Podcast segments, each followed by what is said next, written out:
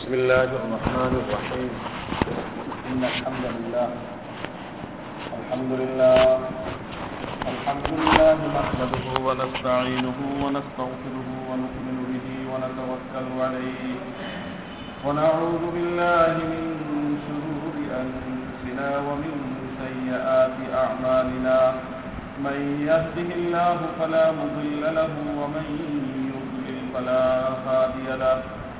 وأشهد أن لا إله إلا الله وحده لا شريك له وأشهد أن سيدنا وسندنا ومرشدنا ومعلمنا وهادينا وإمامنا وقدوتنا ومولانا محمد صلى الله تعالى عليه وعلى آله وأصحابه أجمعين.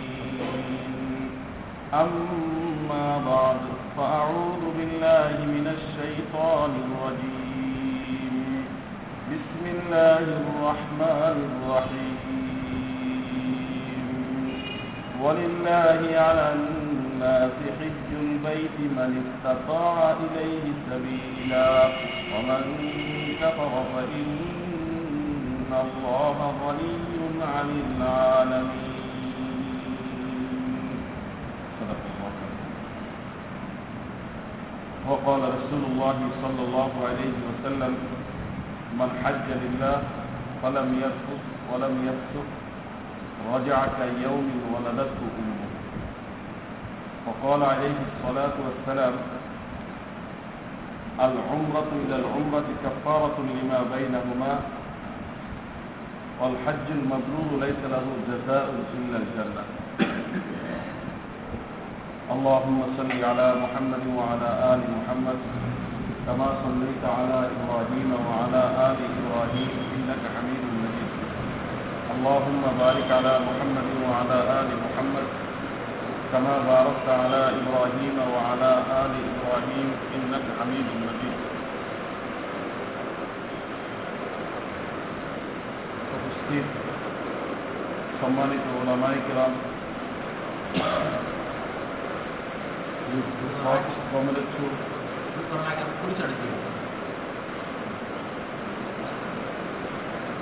আল্লাহ পাকের আহ্বানে সাড়া দেওয়ার ইচ্ছা প্রদানকারী সম্মানিত ভাইরাবাদ আল্লাহ সুবাহান তাহার লাখো কোটি সুক্রিয়া বিশেষ একটি উদ্দেশ্যে আমরা এখানে একত্রিত হয়েছি। আল্লাহ তালা আমাদের এই মজমাকে কবুল করুন। এবং সামনে আমাদের যে উদ্দেশ্য, সহজে আসানির সাথে সেই উদ্দেশ্য সম্পাদন করার তৌফিক দান হয় বলে আমি আমার নাম ইকবাল হোসাইন মাসুম। ঢাকায় একটা গবেষণা প্রতিষ্ঠানে কাজ করি। মজুরের দায়িত্ব আছে। আর আপনাদের সাথে যে সংশ্লিষ্টতার একটা সূত্র, তা হচ্ছে বিগত কয়েক বছর যাবৎ সরকারের ব্যবস্থাপনায় যে হজ প্রশিক্ষণ হয়, হাতে কিনতে, সেখানে আমার নামও আছে, আমি সেখানে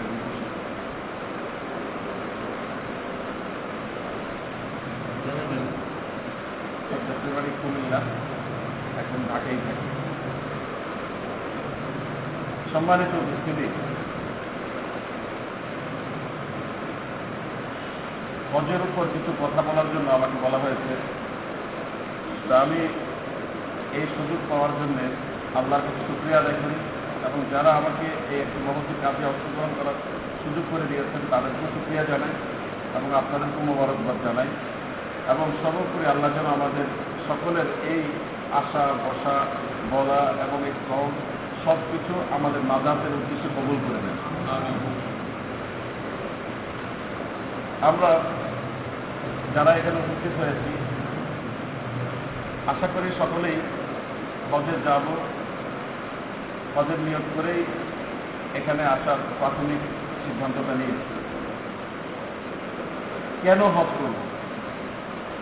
কেন হজে যাব? একটা প্রশ্ন আছে।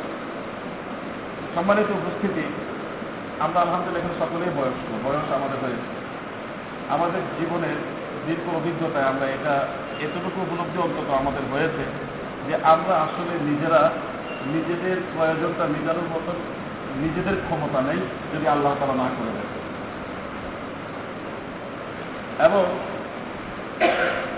সর্বক্ষেত্রে দেখি আমাদের জন্য সব দিক থেকে সীমাবদ্ধতা আছে। আর এই সীমাবদ্ধতার ভিতরেও আমাদেরকে যে আমরা চলে আসছি, এই ক্ষেত্রে মহান রকুল আলমিন আমাদেরকে সহায়তা করে যাচ্ছে কেউ হয়তো বেশি উপলব্ধি করি, কেউ হয়তো কম উপলব্ধি করি। তবে মানুষ বলতে এই কথা আমরা বলতে বাধ্য হব যে আমি যেটা চাই, আমার মতো করে সেটা হয়, এটা খুব কমই ঘটে। বরং আল্লাহ যেটা চান, আল্লাহর মতন করে সেটা হয়, এটাই বাস্তব। দ্বিতীয়ত, পৃথিবীর জীবনটা আমাদের বিভিন্ন দিক থেকে সীমাবদ্ধতা আছে, আল্লাহ সীমাবদ্ধ করে দিয়েছে মুসলমান হিসাবে আমরা মৃত্যুর পরে আরেকটি জীবন বিশ্বাস করি। এবং সেই জীবনটি হবে? মূলত হয়তো শাস্তির জীবন আল্লাহ না করুক, অথবা শান্তির জীবন, ভোগের জীবন। ওর আলোকে ইসলামিক সাধারণত জ্ঞান যারা আছে, তারা সকলেই এটা বিশ্বাস করব যে আখেরাতের জীবনের সুখকে ভোগ করার জন্য আল্লাহ তালা দুনিয়ার জীবন আমাদেরকে প্রেরণ করেছেন, পাঠিয়েছেন। এবং নির্দিষ্ট একটি সীমারেখার ভিতরে থেকে আল্লাহকে যদি সন্তুষ্টি করে যাওয়া যায়, তাহলে আখেরাতের জীবনে আল্লাহ তালা আমার কল্পনার বাহিরে সুখ দান করবে সে হিসেবে একজন মানুষ হিসেবে আমার সহজাত প্রকৃতি আমার কাছে যেটা দাবি করে, তা হচ্ছে আখেরাতের জীবনের সফলতা অর্জন করার চেষ্টা করা এবং দুনিয়ার জীবনে সুন্দরভাবে, সম্মানজনকভাবে এই জীবনকে শেষ করে দেওয়া। আর আল্লাহ তালাও আমাদেরকে কোরআনের মাধ্যমে এটা শিখিয়েছেন, রব্বানা আতিনা ফিদ দুনিয়া হাসানা অফিন আখরাতি হাসানা অফিনা আদাব আল্লাহ হে আল্লাহ, তুমি আমাদের দুনিয়ার সব উত্তম জিনিসগুলো দুনিয়ার কল্যাণ দান করো এবং আখেরাতের কল্যাণ দান করো এবং জাহান্নামের আজ- আজাব থেকে আমাদেরকে রক্ষা করো। তো দুনিয়ার কল্যাণ আমরা চাই এবং আখেরাতের কল্যাণ চাই। দুনিয়ার কল্যাণটা কি? যাবতীয় কল্যাণগুলোকে একত্রিত করলে যেটা বুঝে আছে আমার কাছে সবচেয়ে কল্যাণময় হচ্ছে আমার জীবনের সম্মানের নিশ্চয়তা। সকলের কাছে আমার একটা শ্রদ্ধা থাকবে কেউ আমাকে ঘৃণা করবে না, সকলের মহব্বতের পাত্র আমি হতে পারব এই এই দিকটাই একজন বিবেক সম্পন্ন মানুষের কাছে এটি সবচেয়ে বড় চাওয়া যে দুনিয়ার জীবনে কেউ তার সাথে অসৌজন্যমূলক আচরণ করবে এবং তার সম্মানের সাথে সঙ্গতিপূর্ণ নয়, এমন কোনো মন্তব্য করবে এই জিনিসটা থেকে বেঁচে থাকবে প্রত্যেকটি বিবেক মানুষ চায় অর্থাৎ সম্মানের সাথে মানুষের ভালোবাসা নিয়ে বসবাস করার কামনা পোষণ করে। দ্বিতীয়ত, মোটামুটি পর্যায়ে স্বচ্ছতা তার জীবন সকলেই কামনা করে। অভাব অনটন থেকে মুক্ত থেকে, ভিড় এবং অপরের মুখামুখি হওয়া থেকে মুক্ত থেকে সুন্দরভাবে জীবনযাপন করতে সকলে চায়। আর আখেরাতের জীবনে পদার্পণকালে সে যেন নিষ্কলুষ হয়ে গুনাহ থেকে মুক্তি পেয়ে এবং আখেরাতের জীবনের সফলতার একটা পুঁজি নিয়ে যেতে পারে। দুনিয়ার জীবনে আমরা মূলত মনে করি যে সব চাওয়া পাওয়াগুলো আমাদের একসাথ করলে নির্যাস এটাই দাঁড়ায়। আর আখেরাতের জীবনে আমাদের যে কল্যাণ, সেটা আমরা কামনা করি। আল্লাহ তার আমার উপর সন্তুষ্ট হবেন। আল্লাহর সন্তুষ্টি নিয়ে আমি জান্নাতে যাব এবং জান্নাতের নিয়ামত যাতে ভোগ করব, জাহান্নাম থেকে মুক্তি এগুলো আমাদের আশা। এগুলো আমাদের কামনা। এই আশাটা বাস্তবায়ন হওয়ার জন্যে আমরা বিভিন্নভাবে চেষ্টা করে দেয় প্রত্যেক ব্যক্তিকে তার আলাদা আলাদা ভাবে যদি আমরা একটু পর্যালোচনা করি, তার জীবন বোধটাকে গবেষণা করি। তাহলে দেখা যাব যে আসলে এই জিনিসগুলো পাওয়ার জন্যেই সে চেষ্টা করে। অন্তত দুনিয়াতে যারা বসবাস করে, তারা দুনিয়ার জীবনে সচ্ছল হওয়া, সম্মান পাওয়া এবং একটা অবস্থানগত ক্ষেত্র তৈরি করে সেখানে বসবাস করা, এটি প্রত্যেকটা ব্যক্তি আমরা চাই। অনেক ক্ষেত্রে দেখা যাচ্ছে আমরা পাই, অনেক ক্ষেত্রে পাই না। কিন্তু এই হজ এমন একটি আমল, নবীজি হজের উৎসবমূলক যে বাণীগুলো আছে, সেগুলো যদি সামনে রাখা হয়, তাহলে দেখা যাবে যে আল্লাহ তাআলা মানুষের এই চাওয়াগুলো এবং আখেরাতের চাওয়াগুলো, এই দুইটা জিনিসকেই এই হজের ভিতরে আমরা রেখে দিয়েছি হজের মাধ্যমে আমি আমার এই কাঙ্ক্ষিত লক্ষ্যে পৌঁছানোর সমস্ত ব্যবস্থাপনা পেতে পারি, যদি সহিভাবে আমি হজটা সম্পন্ন করতে পারি এবং রাসুল যেভাবে করেছে সেভাবে প্রথমে আসব যে আমি দুনিয়াতে আমার সম্মান রক্ষা করতে চাই। সকলে আমাকে ভালোবাসো আমি সকলের ভালোবাসা পাই, এই অবস্থানে আমি উঠতে চাই। সম্মানিত উপস্থিতি, ভালোবাসা পাওয়া এটি আল্লাহর পক্ষ থেকে আসে। একজন ব্যক্তি জোর করে কারও ভালোবাসা আদায় করতে পারবে না। মানুষের হৃদয়ের মালিক হচ্ছেন আল্লাহ। আল্লাহ তারা যদি কোনো ব্যক্তিকে মহাব্বত করেন, ভালোবাসেন, মুসলিম শরীফের হাদিস, তাহলে আল্লাহ যে কোনো কারণে কোনো বন্দাকে ভালোবাসতে শুরু করলে ফেরেস্তাদের সর্দার ফেরেস্তাদের নেতা হজরতের জিব্রাহিল আলী ইসাল্লামকে দেখে ঘোষণা করেন জিব্রাহিল আমি অমুক বন্দাকে ভালোবাসছি, তুমিও তাকে ভালোবাসো। জিব্রাহিল আলী সাল্লাম আকাশের সকল ফেরেস্তাদেরকে দেখে বলেন, ও আকাশের ফেরেস্তার বৃন্দ আমার আল্লাহ জগতের ওই লোকটিকে ভালোবাসে, আমিও ভালোবাসি, তোমরাও ভালোবাসো। হাদিসের ভাষ্য তুম্মা ইউদাউল কবুল ফিল আরব আল্লাহর ভালোবাসা, জিব্রাইলের ভালোবাসা এবং আকাশের সকল ফেরেস্তার ভালোবাসা নিশ্চিত হওয়ার পর জগতে তার একটা গ্রহণযোগ্যতা আল্লাহ সৃষ্টি করে আল্লাহ কখন বন্ধাকে ভালোবাসবেন? বন্দা যদি গুনাহ থেকে মুক্তি পাওয়ার কোনো কাজ করে এবং গুনাহ থেকে মুক্ত হয়ে সে যদি নিজের জীবনটাকে পাপমুক্ত হিসাবে নিজেকে আল্লাহর কাছে উপস্থাপন করতে পারে, তখন আল্লাহ তারা তাকে ভালোবাসতে শুরু করে হজ এমন একটি আমল যে হজে মানুষকে গুনাহ থেকে এমনভাবে পরিষ্কার করে, একটি নতুন শিশু তার মাতৃগর্ভ থেকে যেরকম নিষ্পাপ হয়ে আসে, একজন হাদিসায় হজ করার পর ঠিক ওই পর্যায়ে নিষ্পাপ হয়ে যায়। মান হাজ্জালিল্লাহি ইয়ারকুত ওয়ালাম ইয়াসকুত রাজাআকা ইয়াউমিন ওয়ালাদাতহু উম্মু যে ব্যক্তি আল্লাহকে সন্তুষ্ট করার উদ্দেশ্যে হজ করল আল্লাহর জন্য হজ করল অন্য কোনো উদ্দেশ্য নাই এখানে, শুধু আল্লাহকে সন্তুষ্ট করার জন্য হজ করল।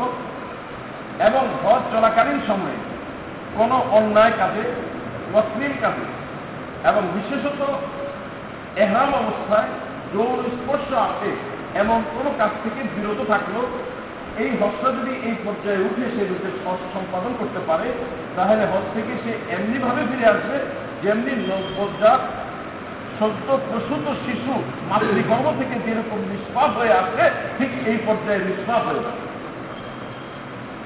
গুনাহ থেকে মুক্তি পাওয়ার নিশ্চয়তা পাওয়া গেল।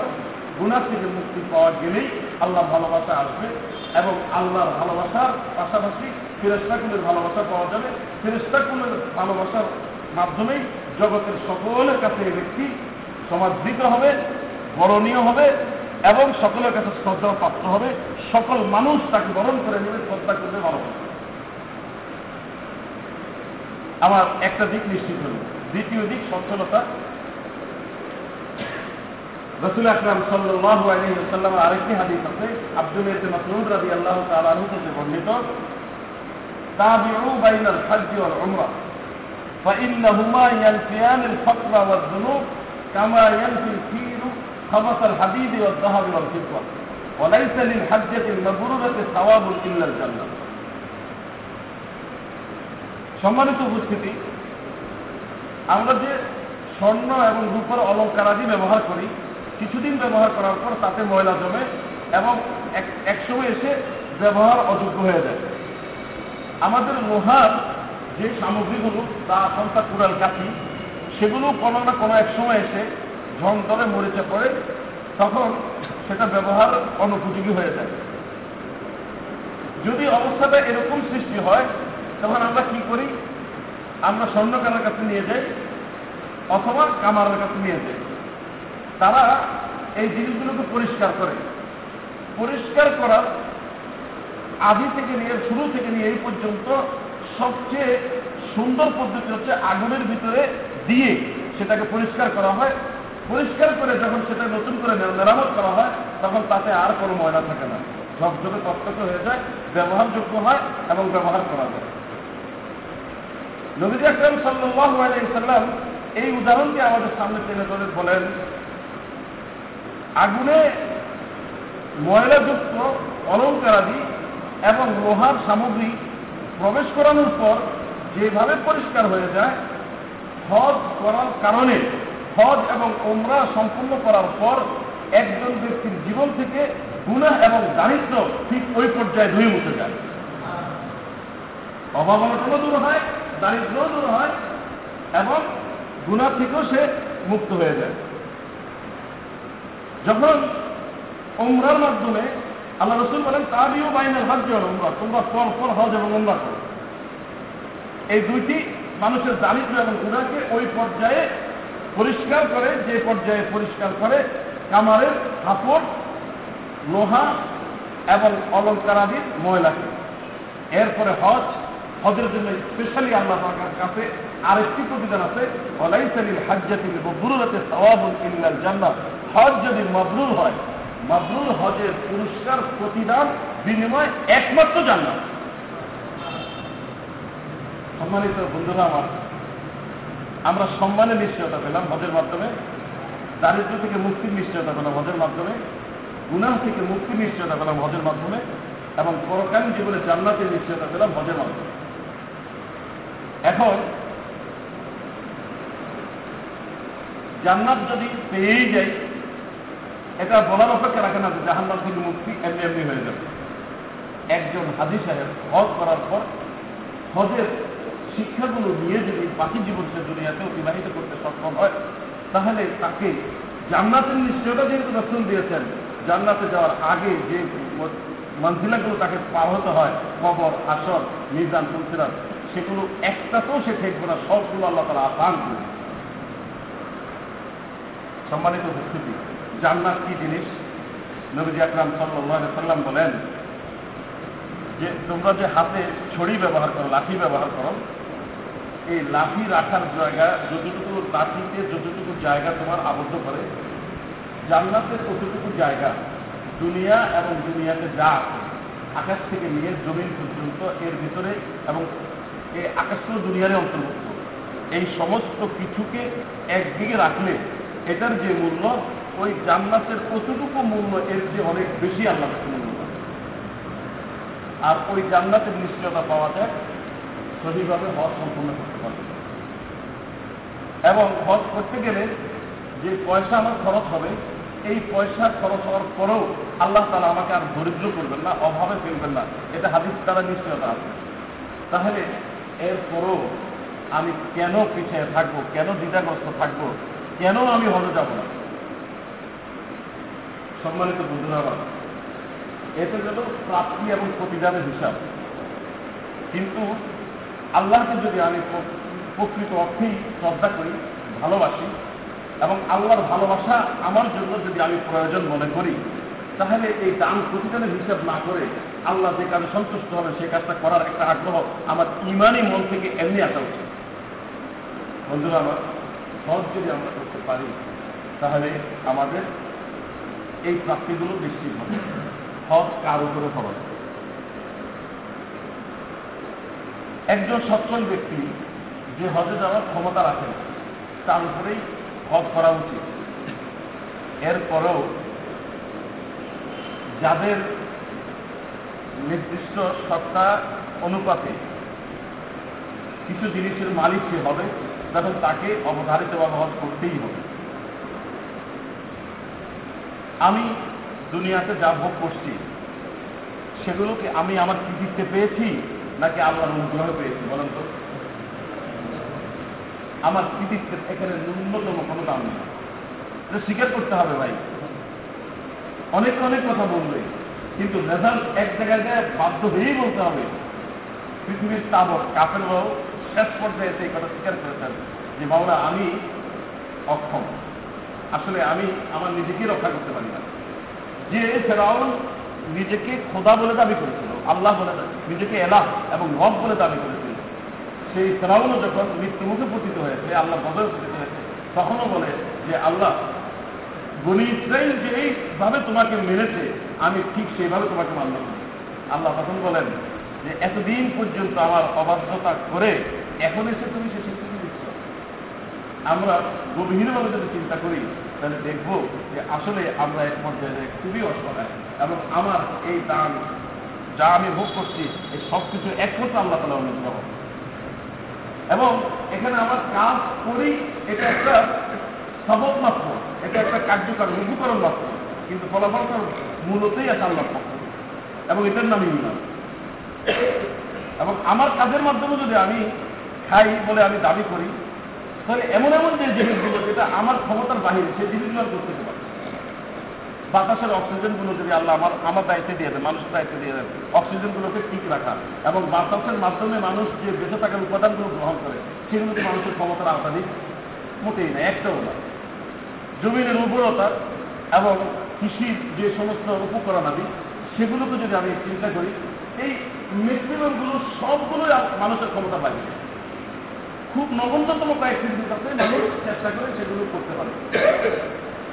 কিন্তু যেটা করে সেটা আল্লাহ দেওয়া জিনিস থেকেই করে।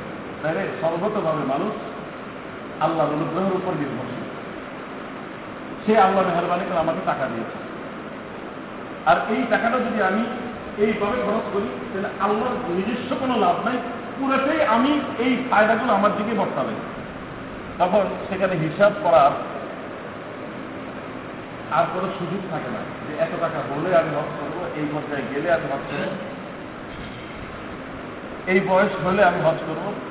এটা হিসাব করা আসলে বুদ্ধিমানের জন্য সাধে না। তারপরেও শরীয়ত আমাদের প্রকৃতির সাথে সংগতি রাখে, রেখে একটা হিসাব নির্ধারণ করেছে। যেই ব্যক্তি তার দৈনন্দিন প্রয়োজনের যাবতীয় যা খরচের প্রয়োজন, সেগুলো নির্বাহ করার পর, মেটানোর পর অতিরিক্ত ঋণ টিন ইত্যাদি আদায় করার পর অতিরিক্ত তার কাছে যদি এই পরিমাণ টাকা অথবা সম্পদ থাকে যে টাকা এবং সম্পদের মূল্য দিয়ে সে মক্কা, মদিনা না, শুধু মক্কা, মক্কায় আসা যাওয়া এবং সেখানে হজের মাসগুলো, নির্দিষ্ট সময়গুলোতে থাকার মতো সঙ্গতি রাখে, তার উপর আল্লাহ খরচ করে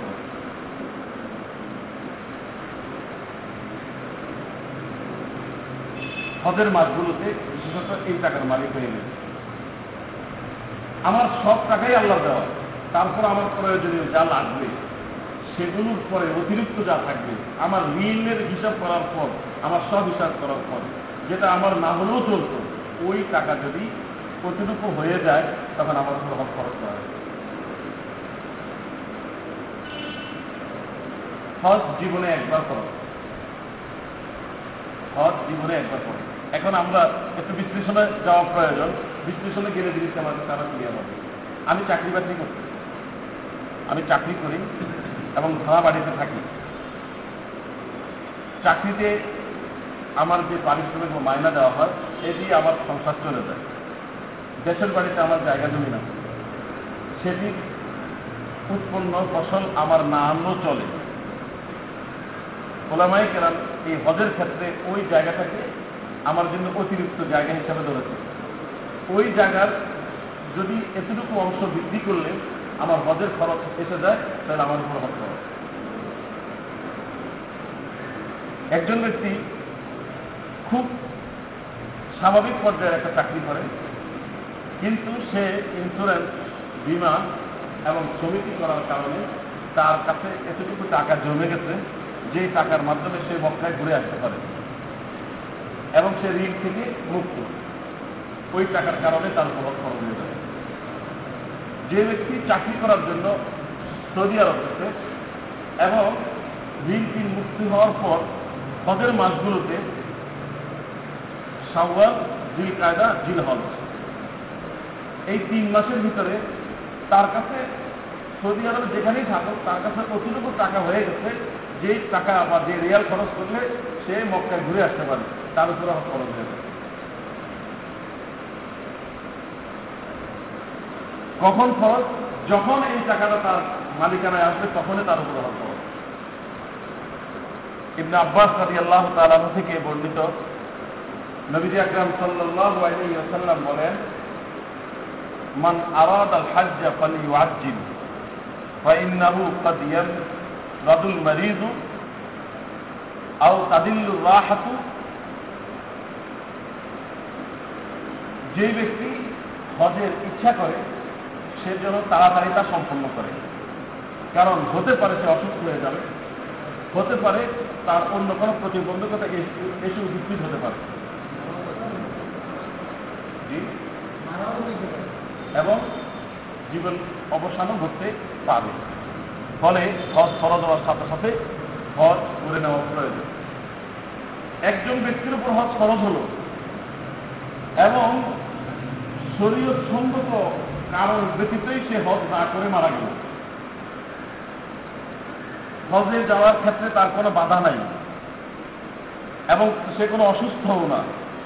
রাষ্ট্রীয়ভাবেও এমন কোনো রেস্ট্রিকশন নাই। সহজ, স্বাভাবিক থাকা অবস্থায় হজ না করে যদি সে মারা গেল, আল্লাহ রসুল যে মানুষের হেদায়তের জন্য নিজের শরীর থেকে রক্ত ধরিয়েছেন যে কাফেরদের কাছে তিরস্কার পাওয়ার পরও বারবার গিয়েছেন, সেই রহমতের রসুল ওই মুসলমানের জন্য বদয়া করতেছেন, সে ইহুদি হয়ে বলুক অথবা নাসারা হয়ে বলুক। যে নবীজি মানুষের হেদায়তের জন্য নিজের জীবনটাকে মানুষের সামনে উপস্থাপন করেছে যেখানে আল্লাহ তাকে সান্ত্বনা দিচ্ছেন যে তুমি যেভাবে চেষ্টা করছ, আমার তো মনে হচ্ছে যে তুমি তোমার জীবনটাকে শেষ করে দিবে এইভাবে আল্লাহ তার কাজের স্বীকৃতি দিলেন, মানুষের হেদায়তের জন্য এই চেষ্টা করেছেন। সেই নবীজি একজন মুসলমান সম্পর্কে মন্তব্য করতেছেন, হজের সমস্ত উপকরণাদি তার কাছে থাকা সত্ত্বেও না করে যদি সে মারা যায়, তাহলে সে ইহুদি হয়ে মরুক অথবা না তারা হয়ে আল্লাহ নিজের নাম রেখেছেন রহমান এবং রাহিম রউফ। রহমশীল, অতীব দয়াওয়ালা। আর নবীজির নিজের নামও রহমাতুল্লিন আলামিন। এই উভয়ের অনুগ্রহশীল হওয়া সত্ত্বেও আমাদের জন্য যখন এই ধরনের কঠিন হুঁশিয়ারি এসেছে, বুঝতে হবে যে হজের মাধ্যমে এত বড় কল্যাণ, যে এই কল্যাণটাকে কামনা করতে না চায়, তাহলে সে প্রকৃত অর্থে মুসলমান হওয়ার যোগ্যতা অর্জন করল না। আমরা আগেই বলেছি, টাকা হলে হজে যাব, না হলে যাব না। হজের মাধ্যমে যেই প্রাপ্তিটা আমার নিশ্চিত হয়, এটা যদি সামনে আসে, তাহলে ওই হিসাব প্রসাদ করার জন্য। তারপরেও যদি আমার হিসাব করতেই হয়, তাহলে আমাকে পিছনে থাকার আর কোনো সুযোগ নেই। হজ জীবনে একবার করা হয় হজ জীবনে একবার করতে হয়। নবীজ আকরাম সাল্লাহ আলী সাল্লাম বলেন, আবু হরাই আলী আল্লাহ বর্ণনা, যে খাতাবানা রসুল্লাহ সাল্লাহ আলী সাল্লাম সফল أيها الناس إن الله فرض عليكم الحج فحجوا فقال رجل أفي كل عام يا رسول الله؟ فسكت. حتى قالها ثلاثا. ثم قال صلى الله عليه وسلم لو قلت نعم لوجبت ولما استطعتم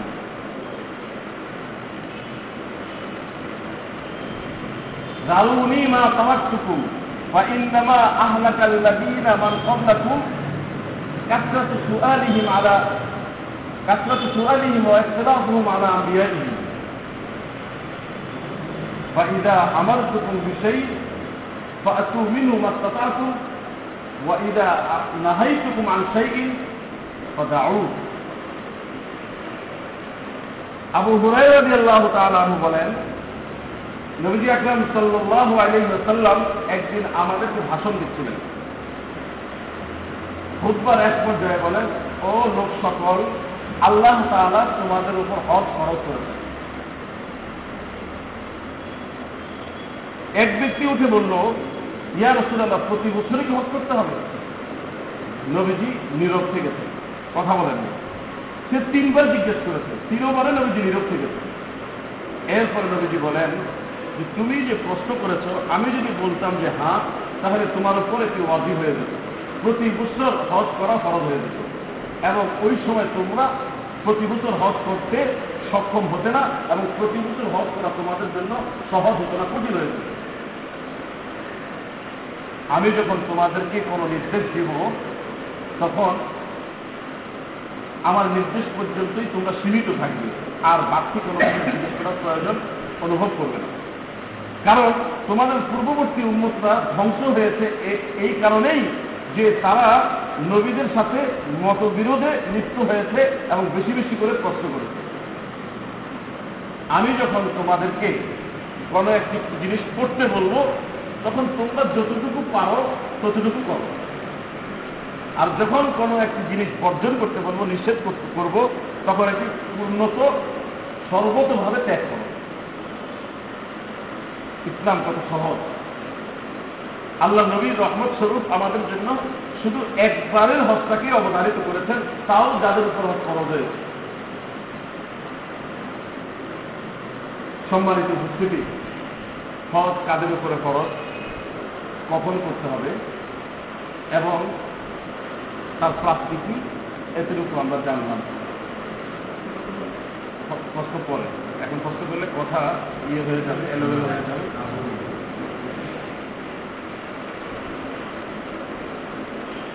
আর্থিক সংগতির কথা বলা হয়েছে।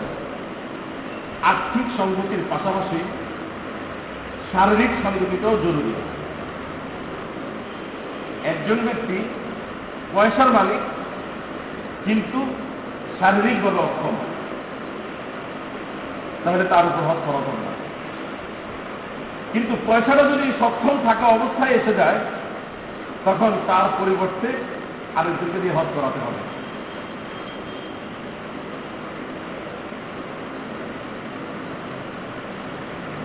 ولله على الناس حج البيت من استطاع إليه سبيلا যারা হজ করার জন্য হজের ক্ষেত্রে যাওয়ার ক্ষমতা রাখে যাওয়ার জন্য শারীরিক শক্তিও প্রয়োজন আর্থিক শক্তিও প্রয়োজন তাদের জন্য হজ খরচ যিনি পয়সার কারণে তার উপর হজ খরচ হয়ে গেল, কিন্তু এখন যেতে পারছেন না, তখন তিনি অন্য ব্যক্তিকে দিয়ে হজ করাতে পারবেন। বদ্রি হজ, যেটাকে বলা হয়, যিনি একবার হজ করেছেন, এমন ব্যক্তিকে দিয়ে হজ করাবেন, এবং আপনি যেরকম হজের কথা তাকে বলবেন, সে সেরকম হজ করে আছে আপনার পক্ষ থেকে সে হজ করবে, তারও স্বভাব হবে, আপনারও স্বভাব হবে। নারীর হজ একজন নারী যদি নির্ধারিত পয়সার মালিক হয়ে যায়, তাহলেও তার উপর খরচ হয়ে যাবে। তবে আদায় করা, তার জন্য বিলম্ব করার অনুমতি আছে। তার সাথে বিবাহ হওয়া যে পুরুষের সাথে চিরজীবনের জন্য হারাম। যাদেরকে মাহরাম বলা হয়। এমন ব্যক্তি যদি তার সাথে পাওয়া যায়, তাহলে সে তার উপরে আদায় করা খরচ হবে। যদি এমন ব্যক্তি পাওয়া না যায়, তাহলে সে অপেক্ষা করবে। কথা ঠিক আছে? একজন নারী হজ ফরজ হয়ে যাওয়ার পর মাহরাম ব্যতীত অন্য লোকের সাথে যদি হজে পাঠাই দেওয়া হয় হজের সব আলাদা জায়গায়, কিন্তু এই মাহরাম ব্যতীত মাহরাম অন্য লোকের সাথে সফর করার যে গুণা এই গুণা থেকে সে মুক্তি পাবে না। আর হজ অবস্থায় যে ব্যক্তি গুণা করবে, তার হজ কবুল হবে বলে বিশ্বাস নেই নারীর উপরে টাকা এসে গেলে হজ খরচ হবে, তবে আদায় করা তার উপরে তখনই ওয়াজিব যখন তার মাহরাম পাওয়া যাবে এবার আসব আমরা হজ কীভাবে সম্পন্ন করব, কীভাবে সম্পাদন করব। সম্মানিত উপস্থিতি হজের এখনও মেলার সময় বাকি আছে। এখন যদি আমরা আলোচনাটি করি আর মনে রাখি, মনে করেছি যে এখন সব কিছু মনে রাখব, তখন এটা আমাদের জন্য কঠিন হয়ে যাবে। এখন যদি একটু শুনে নেই, তাহলে প্রথমবার যেহেতু আমার মনের ভিতরে জিনিসটা আসছে, তাহলে আমার মনে হয় ফিফটি পার্সেন্ট বা সিক্সটি পার্সেন্ট আমার এসে যাবে, মূল জিনিসগুলো এসে যাবে। আর বাকি আনুষঙ্গিক জিনিসগুলো আমি পড়ার মাধ্যমে এবং আমার কাছে যে সমস্ত ভালো জানাশোনা ওলামাই কেনা আছে, তাদের বিভিন্ন বক্তব্যের মাধ্যমে এবং অভিজ্ঞ লোকদের কাছে তাদের অভিজ্ঞতা বিনিময়ের মাধ্যমে আমার বাকি জিনিস এসে যাবে। এবং বই আছে, এই বই পড়েও আমি জিনিস করতে পারব। হজ যখন খরচ হয়ে যায় হজের জ্ঞান অর্জন করেও তার উপর খরচ হয়ে যায়। কথা বুঝে আসলো? হজ যখন খরচ হয়ে যায়, হজের জ্ঞান অর্জন করাও খরচ হয়ে যায়। ফরজ হজ আদায় করলে যেরকম স্বভাব হয়, ফরজ হজে ভালোভাবে আদায় করার জন্য ফরজ এলেম অর্জন করলে ওই ফরজ এলেম অর্জন করার স্বভাবও পাওয়া অতএব আমরা যারা ইচ্ছে করেছি হজে যাওয়ার জন্য, এবং আমরা যদি মনে করে থাকি আমাদের উপর হজ ফরজ হয়ে গেল তাহলে এখন থেকে এই হজের জ্ঞান অর্জন করা আমার উপর খরচ হয়ে এর থেকে শিথিলতা প্রদর্শন করার কোনো সুযোগ নেই। জানতেই হবে। আমি অমনি মানুষ পারি না। না, এমন কোনো কথা নেই। যদি না পারতেন, যেটা পারবেন না আপনি, প্রকৃতিগতভাবেই সেটা আল্লাহ আপনার উপর ফরজ করেনি যেটা যতটুকু পারবেন ততটুকুই আল্লাহ ফরজ করেছে। হজ যেহেতু ফরজ হয়েছে হজের জ্ঞান অর্জন করা আপনার জন্য সহজ বলেই আল্লাহ তালা হজ ফরজ করেছে।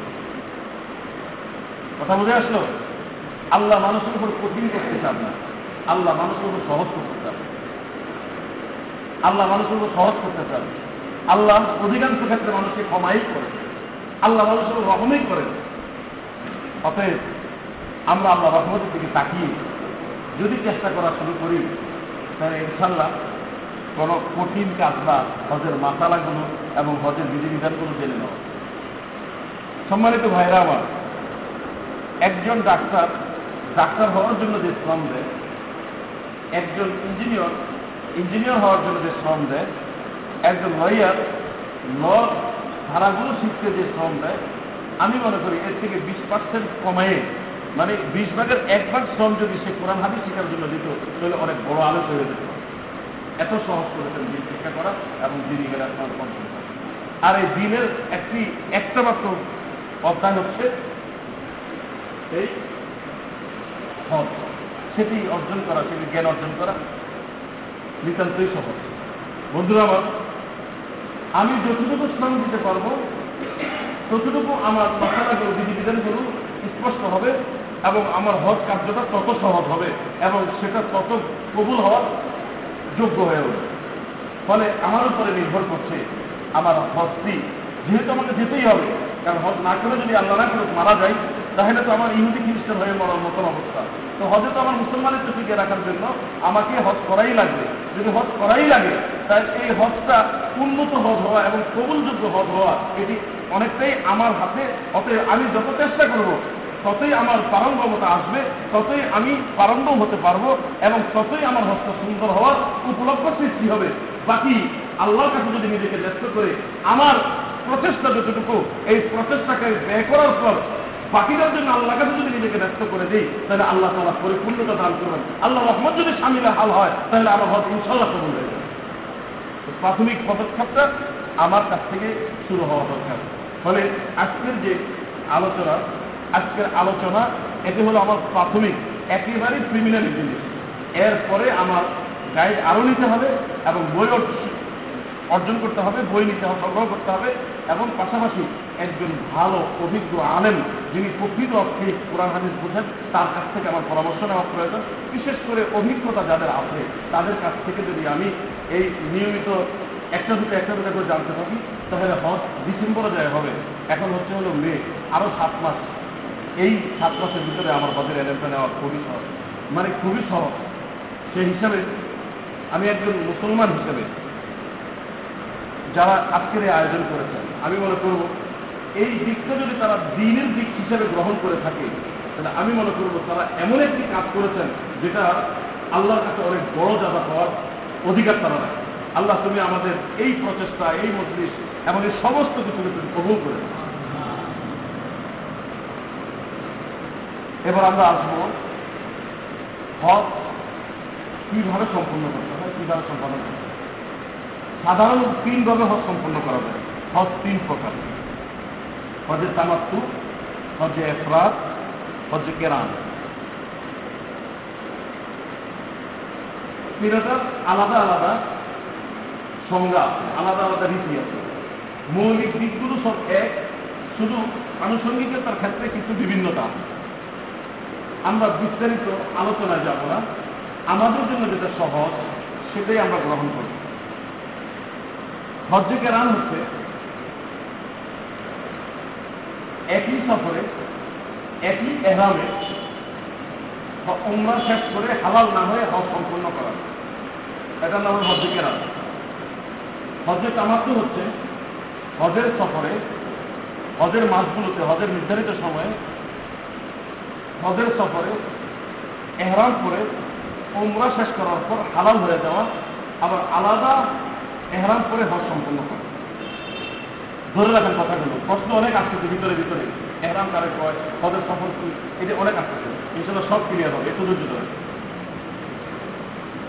এফরাদ হজ হচ্ছে একই সফরে শুধু হজ করা এবং এহরাম করার পর হজ শেষ করে এহরাম করা তিন হজের ভিতরে কোন হজটি সবচেয়ে উত্তম? এই ব্যাপারে ওলামাদের মতলৈক্য আছে। তবে তিন হজের ভিতরে তামাত্ম হজ সবচেয়ে সহজ, এই ব্যাপারে কারও দিবস নেই। ফলে উন্মতের জন্য সহজ দিকটি রসুল সরকারে গ্রহণ করেছেন এবং সহজ দিকটি গ্রহণ করা নবীজির আদর্শ। ফলে সারা বিশ্বের সকল ওলামায় কেরাম মানুষকে তামাত্ম হজ করার করার জন্যেই উৎসাহ দিয়ে থাকে। ইভেন নবীজি নিজে কেরাম করেছেন ঠিক। কিন্তু সাহাবাই কেরামকে বলেছেন, বিষয়টি যদি হাদিস প্রেরণ করার আগে আমার নলেজে থাকতো, তাহলে আমি হাদিস প্রেরণ করতাম না, আমিও তামাক্ত করতাম তোমরা যারা হাদিস তামাক প্রেরণ করো নি তোমরা ওমরা করে হালাল হয়ে যাও, পরে তোমরা হজ করবে এই বক্তব্যের আলোকে অধিকাংশ ওলামায় কেরাম বলেছেন যে তামাত্ম হজ সহজ উত্তম। কিন্তু নবীজি যেহেতু নিজে কেরান হজ করেছেন এই জন্য আমাদের মাঝাবের আর ওলামারা বলেন, ইমাম আবু হানিফা থেকে সকলে কেরান হজ উত্তম এবং তাদের আরেকটি যুক্তি আছে, যে আমল করতে যে কষ্ট যত বেশি হবে, তার শ্রদ্ধা তত বাড়বে। সেই হিসাবে কেরান হজ উত্তম আমাদের মতামত উত্তম অনুত্তম, এটা তো পুরোপুরি ভাবে আদায় করার পর দেয় আমার কাছে উত্তম অনুত্তমের প্রশ্ন। আগে তো মূল জিনিসটা আমার গ্রহণ করা দরকার, নাকি? একজনের মাছ কিনতে গেছে, দশ টাকা ভাগা আর কি আছে? উপরে আছে। তো আমার দশ টাকা দেওয়া লাগবে উপরে তুমি দিয়ে দামে জায়গা দশ টাকা না কিনলে তো উপরে দিবে না। তো উত্তম আমার তো আগে নিজের ডিরেক্টটা আগে গ্রহণ করা দরকার। তো যদি কঠিনটা আমি গ্রহণ করতে যাই, তাহলে তো আমি উত্তম করতে গেলে তো মূল জিনিসে হারাবো। ফলে সহজে আমাদের গ্রহণ করা দরকার। এই জন্য সারা বিশ্বের সকল আমায় কেন বলেন যে একজন নতুন হাদিস সাহেবকে বিশেষ করে তামাত্ম হজের নীতিটা গ্রহণ করা উচিত। আমরা এখানে আলোচনাও করব তামাত্ম হজ নিয়ে। তামাত্ম হজ একই সফরে, দুই এহরামে, আলাদা আলাদা এহরামে উমরা এবং হজ সম্পূর্ণ করা। উমরাও সম্পূর্ণ হবে, হালাল হয়ে যাব, এরপরে হজ সম্পূর্ণ হবে। এহরাম এই শব্দটি আমার কাছে নতুন। এহরাম কাকে বলে? এবং ওমরা কাকে বলে? এবং হজ কাকে বলে? এটি আমরা শুনে আসছি। আসলে মৌলিকভাবে জিনিসগুলো কি, এটি আমাদের কাছে এতদিন স্পষ্ট না, অস্পষ্ট আছে। এখন আমরা শুনব ওমরা কাকে বলে, হজ কাকে বলে, এহরাম কাকে বলে। হজের মাসে নির্ধারিত নিয়ম অনুসরণ করে বাইতুল্লাহ শরীফের জিয়ারত করা এবং নির্ধারিত কাজগুলো সম্পূর্ণ করা, এটা হলো ওমরা এবং আটই দিন থেকে নিয়ে বারোই দিন পর্যন্ত নির্দিষ্ট কিছু কাজ করার নাম হচ্ছে হজ। ওমরা এটি সম্পন্ন হওয়ার জন্য চারটি জিনিস অবধারিতভাবে জরুরি। চার কাজে উমরা সম্পূর্ণ হয়। চার কাজে উমরা সম্পূর্ণ হয়। আর পাঁচ দিনে নয়টা কাজ করতে পারলে হজ সম্পূর্ণ হবে। দুইটি একসাথে যদি আলোচনা করি, তাহলে আপনি চারজন পাঠিয়ে ফেলবেন। ফলে আমরা ওমরার থেকে যাব। যতটুকু আলোচনা করা সম্ভব, নামাজের আগে কতটুকু হবে, নামাজের পরে ইনশাল্লাহ আলোচনা করতে পারবে। আপনারা যারা হজে যাওয়ার নিয়োগ করেছেন, তাদের জন্য এই আলোচনাগুলো শোনার প্রয়োজন আছে কিনা বলেন। আছে কিনা বলেন? যারা হজে যাওয়ার এখন নিয়োগ নাই, কিন্তু করবেন বলে আশা রাখেন, তাদের জন্যও প্রয়োজন। ফলে আমরা কষ্ট তো হবেই। এখন যদি কষ্ট করি, তখন সহজ হবে। আর এখন যদি সহজ করতে যায় তখন কষ্ট হবে। তখন কষ্ট হলে জিনিসটি সম্পূর্ণ নাও হতে পারে। আর এখন যদি কষ্ট করি, তখন সেখানে মাহরুম হওয়ার চান্স কম থাকবে। ফলে ভাই, একদিন একটু আল্লাহ রাস্তায় কোরবানি করি এবং আমার নিজের উপকারী। ফলে আমরা মজলিস যতক্ষণ পর্যন্ত আমাদের প্রোগ্রাম চলবে ততক্ষণ পর্যন্ত আমরা থাকব। এই প্রত্যয় নিয়েই আসলে আমরা নিয়োগ করে চলি যে আর কোনো দিকে যাব না শুনে যাব। কথা ঠিক আছে? জোরে বলেন কথা ঠিক আছে? আল্লাহ আমাদের ট্রফিক দান। জি? নামাজের পরে? এটাই তো আমার চেয়ে ভালো। চারটে পর্যন্ত সময়। খাওয়া দাওয়া তো খাওয়া দাওয়া সম্ভবত আপনাদের জন্য আপনাদের ব্যবস্থা করা হয়েছে। খাওয়া দাওয়ার জন্য কোথাও যাওয়া লাগবে না, এখানেই আছে। এবার আমরা শুনব উমরার চার কাজ কীভাবে করতে হয়। উমরা চার কাজে সম্পূর্ণ হয়। এক একরাম তাওয়া সাড়ি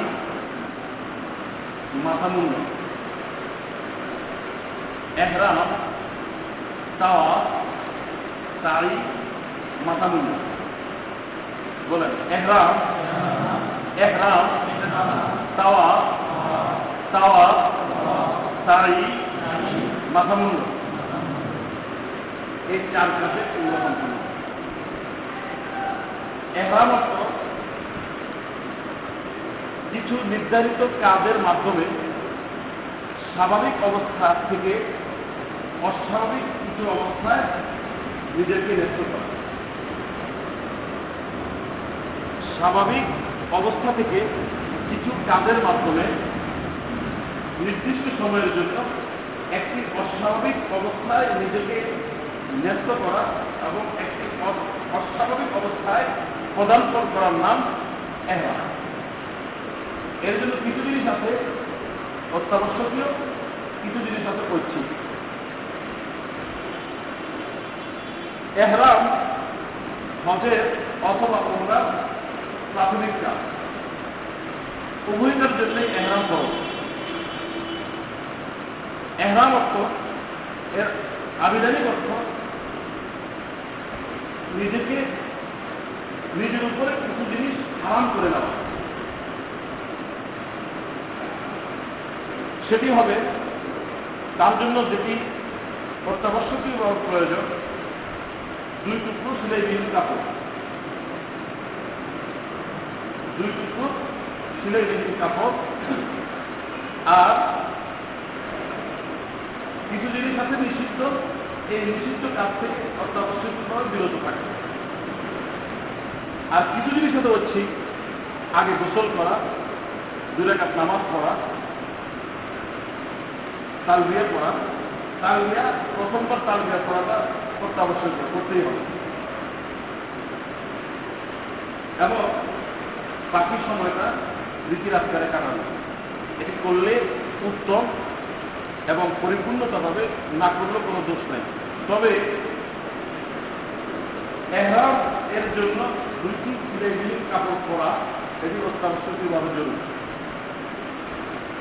এই সিলাইবিহীন দুটি কাপড় সাদা রং হওয়া উত্তম। সাদা রং না হয়ে অন্য রঙের যদি হয়, তাহলে যায় না যায় বৈধ এবং উত্তম দুটি দুই জিনিস। কথা বোঝা আসলো? উত্তম হচ্ছে করা খুবই ভালো, আর জায়েজ হচ্ছে করলে হয়ে যাবে। ফরজ, যেহেতু আমরা জীবনে একবার করাই ফরজ, এবং অধিকাংশ ভাইয়ের একবারই করি উত্তম যদি করার চেষ্টা করি, তাহলে আমরা সাদা কাপড়টাই গ্রহণ করি। সিলাইবিহীন কাপড় বলতে কি বোঝানো হয় সিলাইবিহীন কাপড় বলতে পোশাককে নিষেধ করা হয়েছে? অর্থাৎ সিলাইয়ের মাধ্যমে একটি স্বাভাবিক কাপড়কে পোশাকের যে কোনো পোশাকের রূপদান করা হচ্ছে এই সিলাই দ্বারা উদ্দেশ্য। যদি সিলাই দেওয়া হলো কিন্তু চাদরের আকৃতি চাদরের উপরেই সীমিত থাকল, তাহলে এই সিলাই নিষিদ্ধ না। আগে শুনে নেন, এরপরে সব প্রশ্ন এগুলো হবে আমি বিদ্যুৎ পিছনে যখন যাব, তখন সব প্রশ্নগুলো হবে ইনশাআল্লাহ। যেই সিলাইতে, সিলাইয়ের কারণে অন্য পোশাকের রূপ ধারণ করে না, ওই সিলাই হলে অসুবিধা নেই। এখন আমরা আসি। এহরাম অবস্থায় সিলাইযুক্ত কাপড় পরা নিষেধ এবং সাদা কাপড় না হয়ে অন্য কালারের কাপড় হলেও চলে। এই মশালা যখন জানা গেল, তখন এরা অবস্থানে যদি গোসলের প্রয়োজন হয়, আমরা যদি গামছা থেকে গোসল করি, তাহলে আমার জন্য যায় না। কথা বুঝে আসলো? গামছাতে সিলাইও নাই, এবং সাদা কালার হওয়া যেহেতু জরুরি না, গামছা প্রয়োজন বলে আমি করতে পারি। এরা অবস্থা কিন্তু শীত। শীতের সময় এহরামের নির্ধারিত যে কাপড়, এই কাপড়ে আমার শীত মানাচ্ছে না। হয়তো আমাকে কম্বল গায়ে দিতে হচ্ছে, অথবা আমাকে চাদর গায়ে দিতে হচ্ছে। কম্বলের চারপাশে সিলাই আছে, চাদরের চারপাশে নকশি আছে। এখন যখন আমি জেনে গেলাম যে সিলাইয়ের মাধ্যমে অন্য কোনো পোশাকের মধ্যে এই সিলাইকে নিষিদ্ধ করা হয়েছে অন্য সিলাই হলে অসুবিধা নাই। তাহলে আমার বুঝতে সহজ হয়ে গেল যে চাদর গায়ে দেওয়া এটা নির্দিদায় যায় কম্বল গায়ে দেওয়া নির্দিদায় যায় এবং খাতা গায়ে দেওয়া নির্দিদায় যায়। কথা বুঝে আসলো কথা বুঝে আসতেছে আপনি রাগ করে আছেন না না।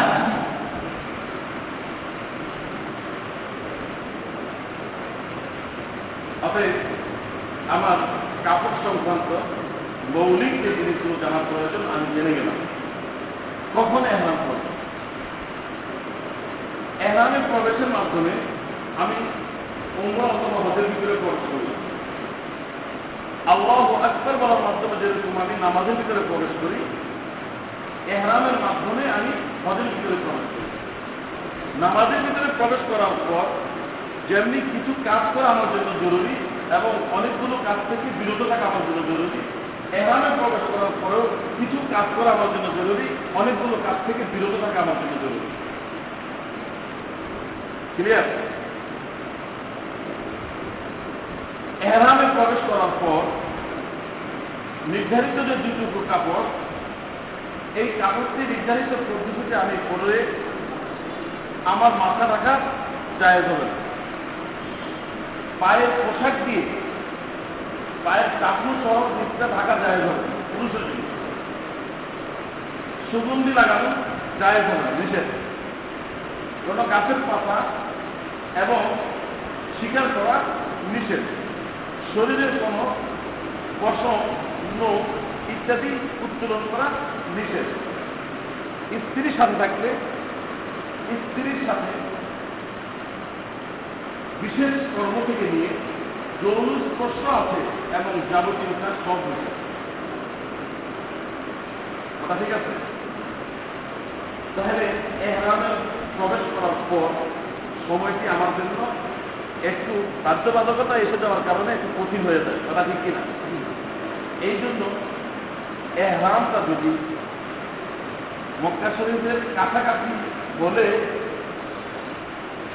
করার সুযোগ থাকে তাহলে ওই বাধ্যবাধকতার সময়টা আমার জন্য কমে আসে, ফলে আমার জন্য সহজ হয়ে যায়। কথা ঠিক কিনা? নবীজি আকরাম সাল্লাহ সাল্লাম রহমতের নবী। আমার জন্য তার রহমত ছিল সাগর পরিমাণ। ফলে এই রহমতের ফলশ্রুতিতে তিনি আমাদের জন্য এই নিয়মটাই করেছেন যে নিয়মটা আমার জন্য সবদিক থেকে সহজ মক্কার চারপাশে পাঁচটি নির্ধারিত জায়গা আছে। ওই জায়গা থেকে এহরাম বাঁধতে মক্কার চারপাশে পাঁচটি নির্ধারিত জায়গা আছে। যে জায়গা থেকে এহরাম হবে আমি যদি এই বই না। আপনার কাছে বই আছে, এই তিনটার আপনার ভিতরে থাকে, তাহলে আমার কথা শোনার প্রতি আগ্রহ করা এবং এই যে বইটা, এই কালারের যে বইটা, এতে সত্যগত ভুল আছে অনেক জায়গায়। এটা আমরা পাইছি ফার্স্ট ক্যাম্পে দেওয়া হবে এটার উপরে নির্ভর করবেন না। আপনি আমার অত্যন্ত মহব্বতের মানুষ রাগ হবেন না। এই বইটা এখন আপনার কাছে আছে এটা ভুলে যান। মেহরবানি করে আমার কথা ওইটা ঠিক আছে? ঠিক আছে ঠিক আছে।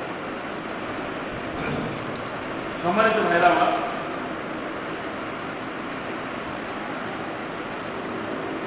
মক্কার চারপাশে পাঁচটি জায়গা কাছাকাছি। এই পাঁচটি জায়গা থেকে এহরামের এহরাম বাজার নির্ধারিত জায়গা, তাকে নিকাত বলা হয়। ওই জায়গা থেকে এহরাম বাজার সব দিক থেকে নিরাপদ এবং সহজ এবং শূন্য তবে কেউ যদি আগের থেকে বাঁধে, তাহলে তার জন্য যায় আমি যদি সফর করে আগে মদিনায় যাই, তাহলে আমি স্বাভাবিক পোশাকে মদিনায় চলে যাই। মদিনার থেকে মক্কায় যখন আসব, তখন আমি উমরা নিয়ে যাব। মদিনায় যাওয়া কিন্তু হজের অংশ না। আমি যেহেতু মক্কার কাছাকাছি চলে যাচ্ছি মক্কা চলে যাচ্ছি, মদিনার খুব কাছাকাছি। মদিনার মসজিদে নবীতে নামাজ করলে মদিনা মসজিদে পড়লে এক হাজার করে বেশি পাওয়া সেই সেখানে গেলে নবীজি জিয়ারত করা এবং নবীজিকে সালাম দেওয়ার সৌভাগ্য অর্জন হবে এবং নবীজিকে সালাম দিলে নবীজি সরাসরি আমার সালাম উত্তর দিবেন। এটা দ্বারা প্রমাণিত আছে। অনেকগুলো কাজ সেখানে সহজে পাওয়া যায়। বিদায় মদিনার হজের প্যাকেটের সাথে হজ ব্যবস্থাপনা কর্তৃপক্ষ মদিনার সফরটাকে এক করে নিয়েছে। ফলশ্রুতিতে আমার জন্য সহজ হয়ে গেছে। কিন্তু মদিনাতে যাওয়া এটা হজের অংশ না মদিনা থেকে ফেরার পথে আমার হজের কাজ শুরু হবে। প্রাথমিকভাবে ওমরা হবে মদিনা থেকে আসার পথে একটা জায়গা আছে জুল হোলাইফা। বীরে আলী বা আবারে আলী বর্তমান নাম। ওই জায়গা থেকে, মদিনা থেকে মক্কা অভিমুখী যাত্রীদের এহরাম বাঁধার জায়গা মিতাম আমরা সরাসরি যদি এই দেশ থেকে মক্কায় যাই তাহলে আমাদের মিকাতের নাম হচ্ছে ইয়াল আল্লাহ মক্কা থেকে চল্লিশ মানে জিদ্দার আরও আগে ইয়াল আল্লাহ একটা জায়গা আছে, একটা পাহাড়। ওই জায়গা থেকে আমার মিকাত শুরু হবে। ওই জায়গায় আমার এলাম বানার জায়গা এবং অন্য যে জায়গা থেকে আসবে, ইরাক থেকে যারা আসবে, তাদের জন্য দাঁতের, নদ থেকে যারা আসবে, তাদের জন্য কন্দন বানাবে, শাম, সিরিয়া থেকে যারা আসবে বা ওই পথে যারা আসবে তাদের জন্য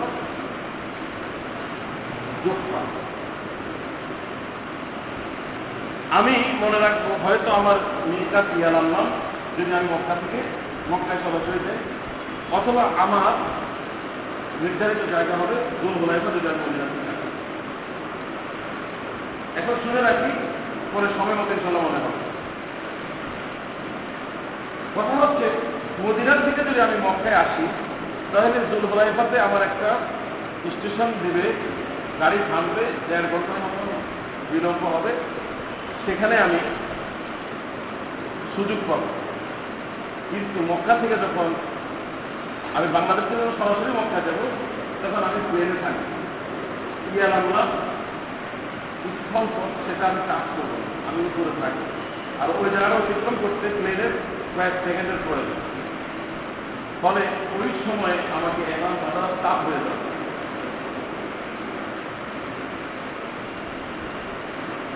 এই কারণে আগের থেকে যদি আমি এহরাম বাঁধি তাহলে ইসলাম যেহেতু কিয়ামত পর্যন্ত, বৈশ্বিক ধর্ম এবং মানব ধর্মী ধর্ম, এই জন্য এই সুযোগটা রেখে দিয়েছে। আমি যদি আগের থেকে এহরাম বাঁধি তাহলে আমার জন্য যায়। দুইটাকে যদি আমি সমন্বিত করি তাহলে উত্তম।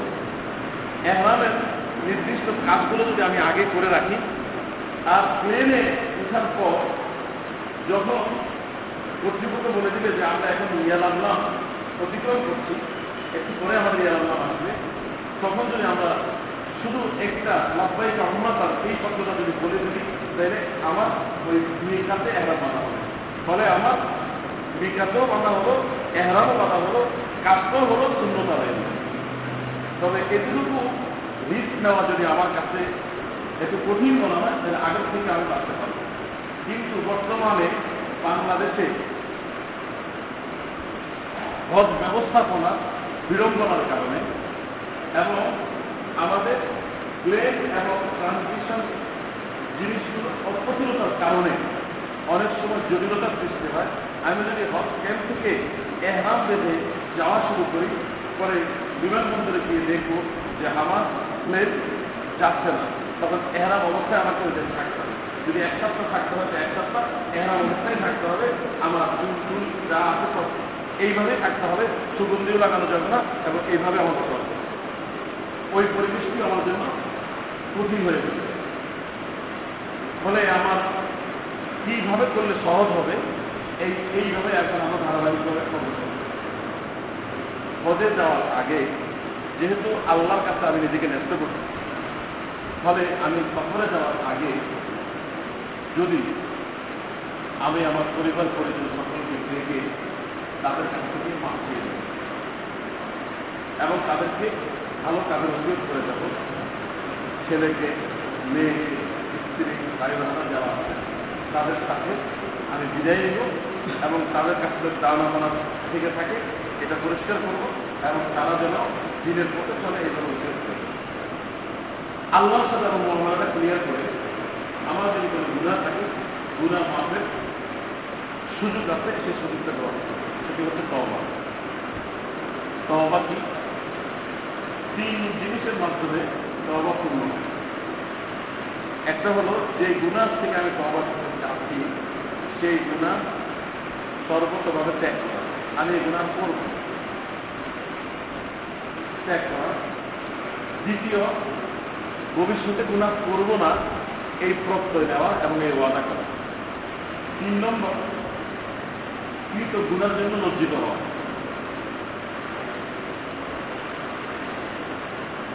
আগের গুণার জন্য গুণা ছেড়ে দেওয়া, আগে গুণা করেছি এই জন্য লজ্জিত হওয়া, এবং সামনে গুণা করব না এরপর একটি ওয়াদা আল্লাহর সাথে করা এই তিন শর্ত পূরণ করে আল্লাহর যে হকগুলো আমি লঙ্ঘন করেছি সেগুলোর জন্য আল্লাহর কাছে যদি ক্ষমা চাই তো আল্লাহ তালা আমাকে ক্ষমা করবেন বলে কোরআনের কয়েক জায়গাতে আল্লাহ সুসংবাদ দিয়েছে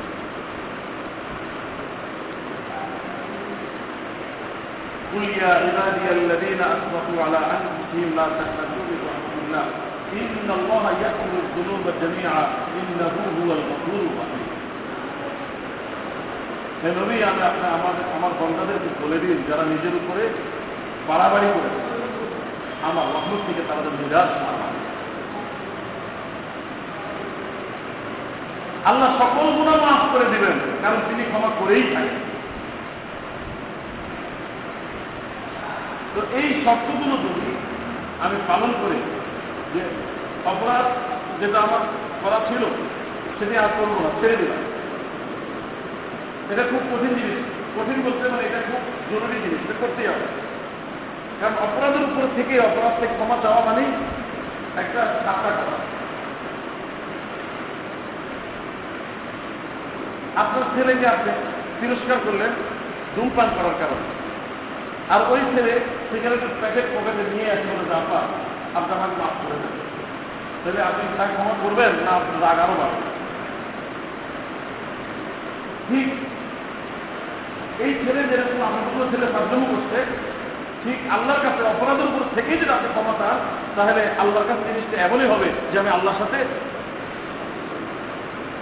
একটা বলে থাকবেন একটা প্রতারণা অপরাধ ছাড়তে হবে। এবং অপরাধ যে করেছি আমার দ্বারা ঠিক হয়নি এই জন্য লজ্জা আসতে হবে আল্লাহ রসুল বলেন যে লজ্জিত হওয়াটাই মূলত তওবা। কারণ যখন আমার মনের ভিতরে অনুশোচন আসবে, লজ্জা আসবে, তখন সামনে না করার আমার জন্য সহজ হয়ে যাবে। আর যদি অপরাধটি এমন হয় যে বন্দার হক তার সাথে সংশ্লিষ্ট, কারও অধিকার নষ্ট হয়েছে আমার দ্বারা কারণ পয়সা আর্থিকভাবে আমার দ্বারা কারও ক্ষতিগ্রস্ত হয়েছে কারও সম্মান আমার দ্বারা বিঘ্নিত হয়েছে। কারণ শারীরিকভাবে কাউকে আমি কখনো হয়তো আঘাত করেছি, অথবা কথার মাধ্যমে কাউকে আঘাত করেছি, অথবা কেউ আমার কাছ থেকে আর্থিকভাবে ক্ষতিগ্রস্ত হয়েছে।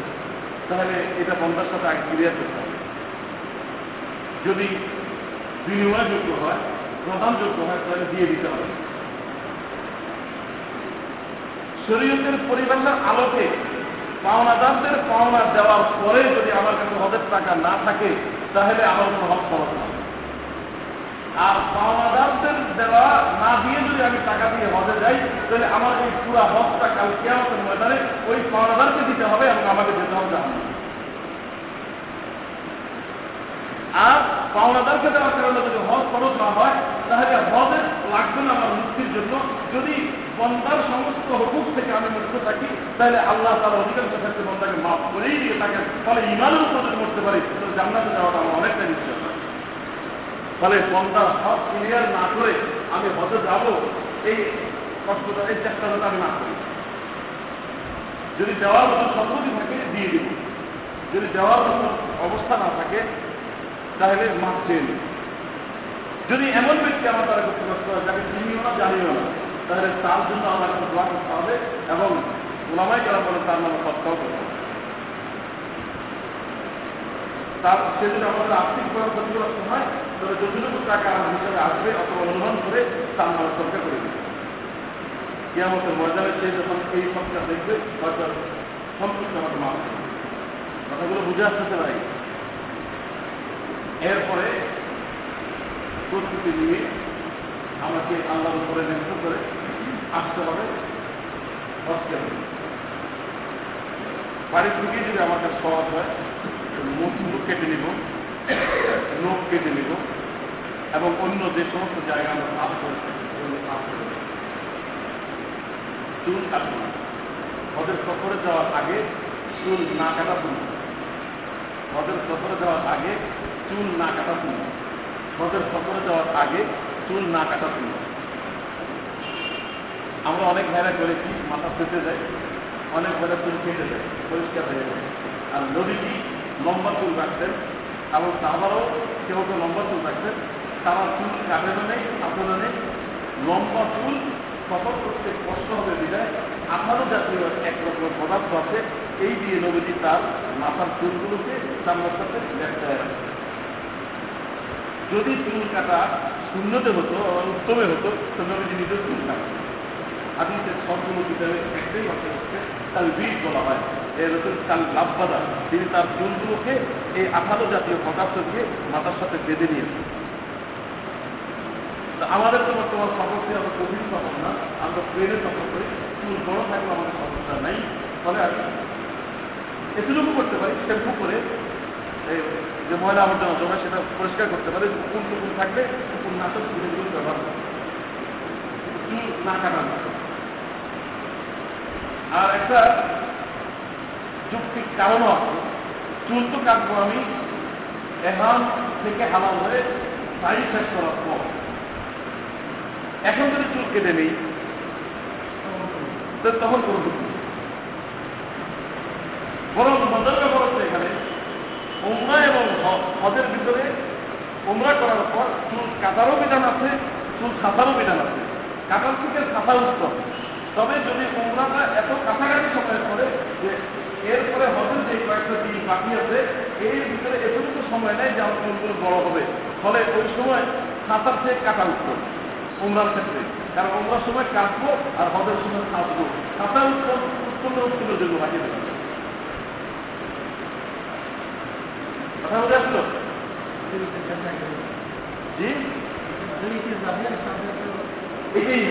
এরকমই করতে হয় আমরা ইনশাল্লাহ ধারাবাহিক আলোচনার সামনে গিয়ে এই কথাগুলো ক্লিয়ারলি বলব এখন আমরা আপনি হলো সফরের লোক দেশের থেকে এইভাবে তবা করে এরপর আল্লাহ কাছে নিজেকে ব্যস্ত করে তবা অন্যান্য বিধিবিধানগুলো পালন করে আমরা হজ কেন্দ্র যাব হজ কেন্দ্রে যাওয়ার পর একদিন অথবা তিন দিন অথবা বেশি সময় আমাদের সেখানে থাকতে হজ ক্যাম্পে আমার জন্য নির্ধারিত জায়গা আছে রেস্ট করার বিশ্রাম করার এবং হজ ক্যাম্পে গোসলখানা আছে, খাবার দাবার সব কিছুর ব্যবস্থা আছে, পয়সা নিয়ে যদিও খেতে হয়, সব ব্যবস্থাপনা সেখানে আছে। অতএব সেখান থেকে এহরাম শুরু করা আমার জন্য এবং এহরামের প্রস্তুতি নেওয়া, এটা আমার জন্য সুযোগ আছে। ফলে বাড়ির থেকে প্রস্তুতি নেওয়া, এত কষ্ট করা, এটা দরকার নেই। হজ ক্যাম্পে চলে যাবে হজ ক্যাম্পে গিয়ে যদি আমি আগে নির্ধারিত সময়টা জেনে নেব যে আমার সময়টা কখন। এবং আমার সাথে যে এখন তো আলহামদুলিল্লাহ কেউ একে একে যায় জমাবদ্ধ হয়ে যায় এবং একটা তাদের এজেন্সির মাধ্যমে নির্দিষ্ট মোয়াল্লেমের অধীনেই যায়। আর মোয়াল্লেম সাধারণত অভিজ্ঞ থাকেন, তারা এই ডিরেকশনগুলো দিয়ে থাকেন। ফলে আমাদের সম্মত হবে ক্যাম্পে যাওয়ার পর আমি নির্ধারিত সময়টা জেনে যখন আমার ইমিগ্রেশনে ঢুকাবে প্লেন ফ্লাই করার অন্তত তিন থেকে পাঁচ ঘণ্টা আগে আমাকে এর আগে আমার প্রস্তুতি এগারোর জন্য নেওয়া। ভালোভাবে গোসল করা। সে সময় শীতের সময় থাকে। ওই সময় গোসল করা যদি আমার কষ্টকর হয়, তাহলে অজু করার অজু করলে যথেষ্ট এবং গোসল অজু যদি কোনোটাই না করে তারপরে তার জন্য যায় না। এহরামের আগে যে নামাজ পড়া হয় এই নামাজটা ওয়াজিব না ফরজ না। এটা শূন্য অথবা নফল আর গোসল করলে ক্ষতি হয়ে যাবে, এমন যদি আশঙ্কা থাকে, তখন গোসল করা হারাম।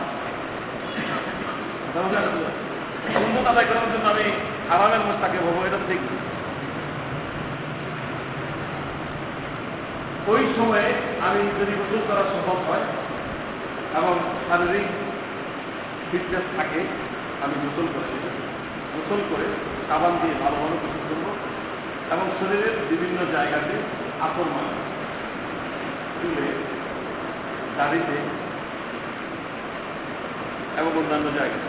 নবীজি চুলে আপর মেখেছিলেন লম্বা চুলগুলো মা আয়েশা রাজি আল্লাহ বলেন, আমি যে রসুলের মাথাতে আতর লাগিয়ে দিয়েছিলাম সুগন্ধি লাগিয়ে দিয়েছিলাম তার যে স্মৃতি ছিল, এই স্মৃতির মাছ থেকে সুগ্রামের চমক, চকচক একটা সুগন্ধির ওইটা আমার কাছে আমি দেখতে পেয়েছি।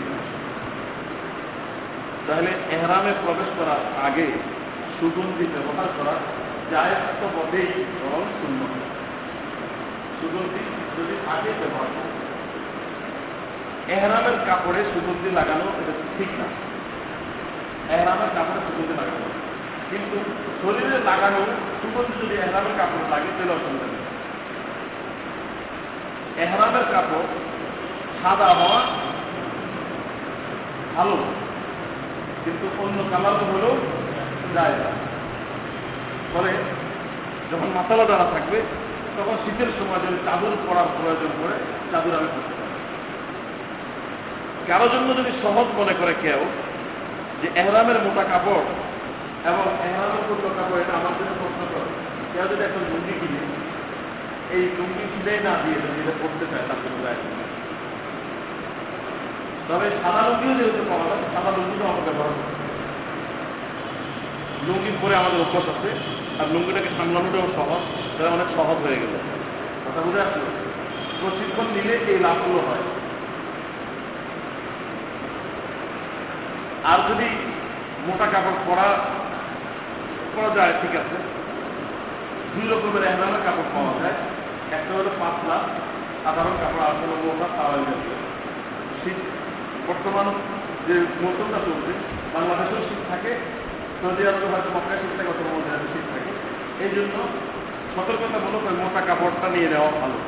তবে মোটা কাপড়টা গায়ে দেওয়া যেটুকু সহজ পরাটা একটু কঠিন।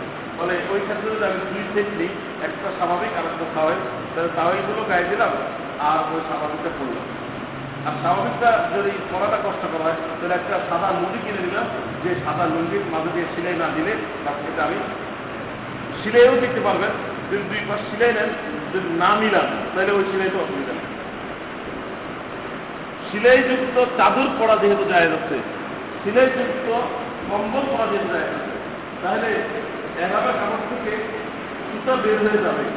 এই আশঙ্কা যদি আপনি এটাকে যদি বাদ দেওয়ার জন্য সাইজ করেন এটা অসুবিধা নেই। আমাদের কত জায়গায় কত রকমের কথা পাওয়া যায়। তাহলে এভাবে কাপড় কিছু দিবেন না কিছু দেওয়া না যায়। যেখানে সিলাই দেওয়া যায়, সেখানে কিছু দেওয়া না যায়। আল্লাহ রসুল বলেন ইয়াসিরু ওয়ালা তুআসিরু উম্মতের জন্য সহজ করো, কঠিন করো। বাসিরু ওয়ালা তুনাসিরু সুসংবাদ দাও মানুষকে আতঙ্কিত করো।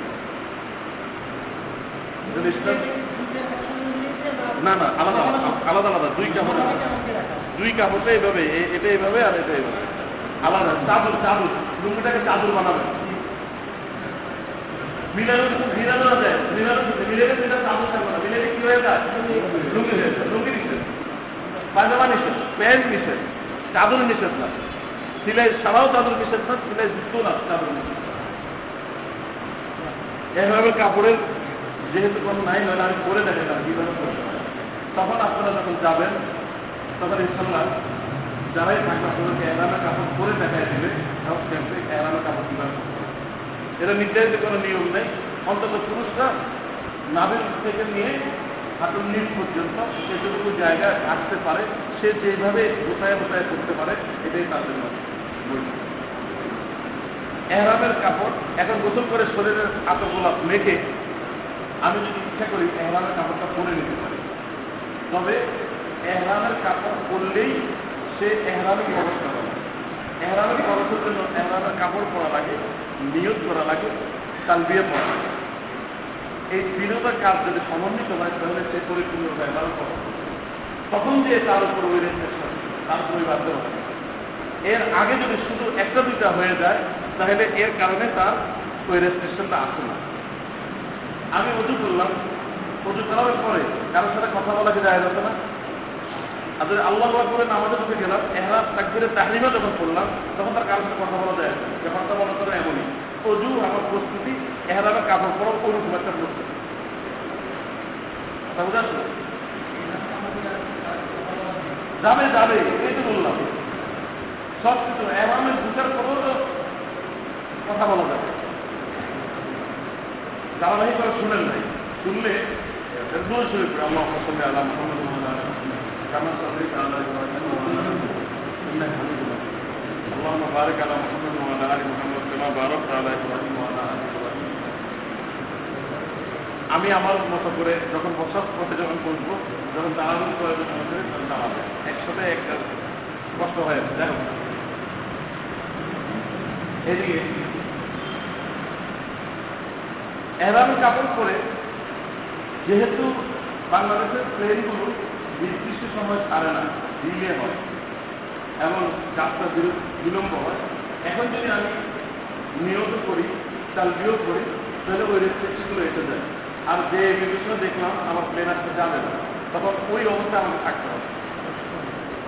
তাহলে আমি কি করব? কাপড় পরে ইমিগ্রেশনে চলে যাব। ইমিগ্রেশনে যে দেখলাম, সব ওকে নাই, ফিরে আসলাম কাপড় তুলে ফেললাম আবার যখন ওকে হবে, তখন গোসল করে আবার কাপড় তুলে দুই দিন, তিন দিন পরে অসুবিধা আর যদি দেখলাম যে ওকে আসলে সব ঠিক আছে, তখন আমি চলে যাব বিমান ইমিগ্রেশনটা হাজিরের ইমিগ্রেশনটা হজ ক্যাম্পে হয়। আর হজ ক্যাম্পের থেকে বিমানবন্দর একটু দূরে। বিমানবন্দরে গিয়ে অনেক সময় এমন হয় যে সব ঠিক আছে, কিন্তু বিমানবন্দরে দেখা গেল যে টাকা নষ্ট হয়ে গেছে। বাংলাদেশের যে অবস্থা ঘটনা ঘটতেই পারে আল্লাহ আল্লাহ তুমি করো এরকম আল্লাহ তুমি আমাদের অবস্থা উন্নতি করে দাও এবার হবে না না হওয়ার সম্ভাবনা বেশি আল্লাহ প্রস্তুতি সবসময় থাকে, যাই হোক, ওই, আমরা এখন হজের ব্যাপারে কথা বলি। সম্মানিত ভাইরা, প্লেনে আমি উঠে গেলাম। প্লেনের সব ঠিক আছে। এখন যখন আমি বোর্ডিং পাসটা যখন পেয়ে যাব, তখন লোনের স্ট্যান্ডে যখন আমি চলে যাব, ওখানে যেখানে মানুষ যাত্রী তারা কেউ যেতে পারে না। তখন আমার নিশ্চিত যাবে তখন আমি সেখানে নিয়ে চলে করতে পারি, আমার জন্য যায় আবার যদি প্লেনে ওঠার পর ছয় ঘণ্টার জানি পাঁচ ঘণ্টার আগ পর্যন্ত আমার সুযোগ আছে। এরপরে প্লেন থেকে আমার ঘোষণা দিবে যে আমরা যারা এখনও এহরাম নিয়োগ করি নেই তারা এহরামের নিয়োগ করে নেন, কারণ আমরা নির্ঘাতে আছি। তখন আমার জন্য উত্তম হবে। তখন অতিরিক্ত রিস্ক নেওয়া আমাদের ক্ষতি হয়ে যায়, ফলে আমরা বলি যে আপনি প্লেনে ওঠার পর একটু শান্ত হয়ে আপনি নিয়োগ করে দিতে কোনো ব্যক্তি যদি হজ ক্যাম্পের ভিতর থেকেই এহরাম করে আসে এবং নিয়ত করে আসে সব কিছু করে আসে তিনি ইমিগ্রেশন মুরব্বী, এই পাঁচ মিনিট পরে আমাদের আলোচনা বন্ধ হবে। এরপরে আসতে যায় পাঁচ মিনিট পরে। এরপরে যদি আপনি দেখলেন যে ট্রেন যায়নি তখন ঘুরে ফিরে আসার পর আপনি এলাম কাপড় তুলতে পারবেন না। আপনি এলাম অবস্থা থাকবে। যদি এক সপ্তাহ থাকতে হয় তাহলে এক সপ্তাহ। এই জন্য সহজ হচ্ছে আগে আপনি ইমিগ্রেশন করে নিশ্চিত হয়ে তারপরে এহরামের কাপড় পরার নামই এহরাম না। কাপড় এহরামের প্রায়টির ভিতরে একটা মাত্র। কাপড় পরবেন, কাপড় পরার পর নিয়োগ করবেন। যে আমি হজে যাওয়ার হজে ওমরার নিয়োগ করছি নিয়োগটা হাদিসে খুব সহজে আসে আর আমাদের বইগুলোতে পাওয়া যায় একটা কঠিন করে বইগুলোতে পাওয়া যায় আরবি কিন্তু আছে আল্লাহ আর বাংলায় বলা হয় হে আল্লাহ আমি উমরার নিয়োগ করলাম তুমি কবুল করো সহজ এটা হাদিসে একটাও নাই হাদিসে যেটা আছে সেটা হলো আল্লাহুম্মা লব্বাইকা উমরা আল্লাহুম্মা লব্বাইকা উমরা এইভাবে করলে হবে। আমরা যেভাবে বইতে পাই, সেভাবে করলে হবে। আর হাদিসেরটা করলে রসুলের সাথে মিলে যাবে। তাহলে উত্তর কন্যা হবে। তাহলে আর এটা সহজে মতো লাভবাইকা এটা তো মুখস্থ করতেই হবে। আর উমরা এটা মুখস্থ আছে। আল্লাহ আগে থেকে মুখস্থ করে আল্লাহ হুম্মা লাভবাইকা উমরাতা এটা হলো পারফেক্ট নিয়ম। হজের একেবারে আদি সম্মত পুরা নিয়ম। বলেন